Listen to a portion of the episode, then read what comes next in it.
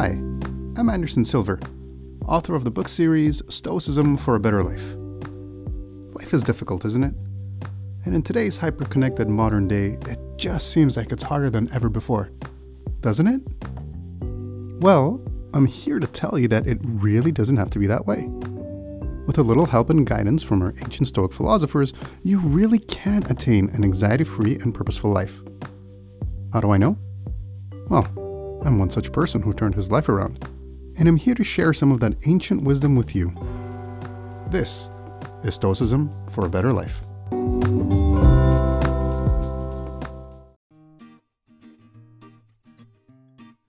Hi, everybody.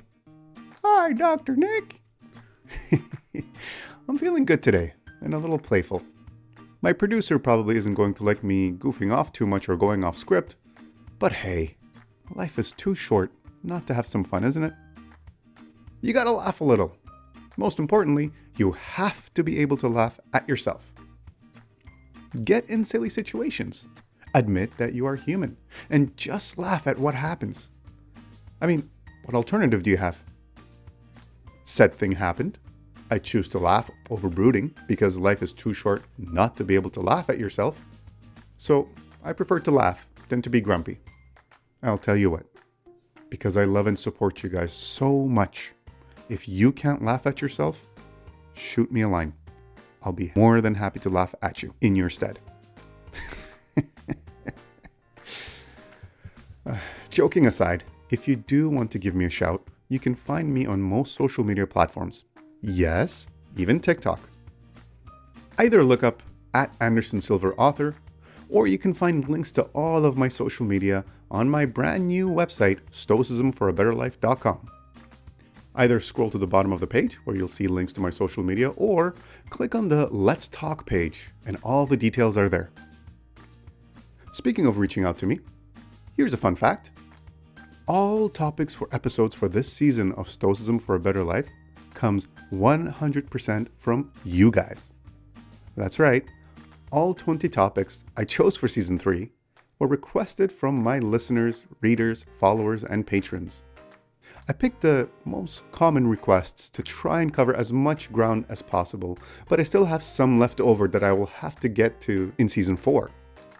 That also means that if you have a specific topic you would like covered, send it my way. Yeah, I'll put it on the list, I promise. you would be surprised at how many people may have the same question as you, so don't be shy. Now, the one for this episode is about enjoying life and not becoming too disciplined such that it becomes harmful to you. To that end, I will seek guidance on what virtue actually is and is not from Seneca's dialogue on tranquility of mind, 17:8. Cato used to refresh his mind with wine after he had worried it with application to affairs of state. And Scipio would move his triumphal and soldierly limbs to the sound of music. Sometimes we gain strength by social meals and a more generous allowance of wine. At times we ought to drink even to intoxication, not so as to drown, but merely to dip ourselves in wine. For wine washes away troubles and dislodges them from the depths of the mind and acts as a remedy to sorrow, as it does to some diseases. All right, that's the lesson for the day. So, as an exercise this week, get out there and get plastered, you guys. no, that's not what Seneca's saying. Look, of the three most famous Stoics today, which is Seneca, Epictetus, and Marcus Aurelius, Seneca is the one who is the most encouraging of remembering to have fun, let loose sometimes, and seek pleasures and entertainment from time to time. Why? For the same reason an employee working a 60 hour week is not necessarily going to yield more or better work than an employee doing 30 hours a week. There is a cost benefit to effort and pushing oneself vis a vis the actual results one gets out of the extra push. Apply that to our example. If a small reprieve, say drinking wine until we become festive, as Seneca puts it, helps you unwind and become a much better person the day after in comparison to the alternative scenario? Well, why would this be a bad thing for humanity? You may very well be able to give twice as much the next day due to your good humor, and rested mind and spirit than the deprived counterpart that might have been tired, didn't sleep well, or grumpy. But your body, in which you exist, and your mind, in which you operate, are like a tool. If overworked, they can break more easily. Sometimes you need a little R&R as a form of preventive maintenance. Look, there are no right answers as to how much relaxation is the right amount, or how to relax for that matter. It all depends on who, what, when, and where, i.e., it is subjective to your own objective reality. So, as a practical exercise, consider the decision you are making regarding your rest and relaxation. Are you depriving yourself too much or not enough? Just make sure your decision is based on rationality and logic, and that you're not simply doing things because you're following arbitrary rules. Remember, virtue is not about perfection. Too much discipline in pursuit of perfection can be harmful. Sometimes indulging a little more in something can be exactly what you need to balance yourself. The important thing is to think rationally and logically.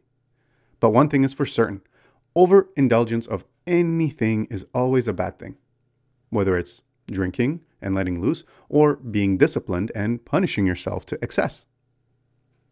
Oh, and also, I know I used wine and drinking as an object of example here due to the quote that we used above, but substitute anything you want for it, whatever it is that helps you unwind. Relaxing is not a bad thing. Over relaxing is a bad thing. So go out there, have some fun. Literally, for this exercise, get out there and have some fun with this. if you want to, you can even drunk text me on social media anytime. In fact, I would appreciate it. It'll give me something to chuckle about. Do what you have to do to relax.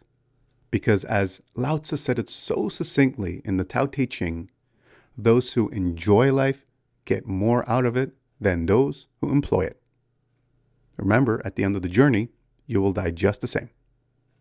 You guys have a good one. Do make sure you send me some drunk texts, and I'll talk to you next time.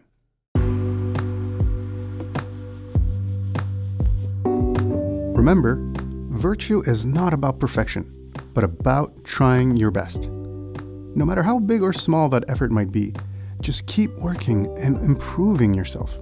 And by definition, you will be virtuous. Swing by my brand new webpage at stoicismforabetterlife.com and get access to tons of exercises and other content to help you in your journey of self improvement. It's all free and made possible by listeners who generously support me on Patreon. I wish you all a productive and tranquil week. And remember, my friends, we're all in it together, and we're all rooting for each other.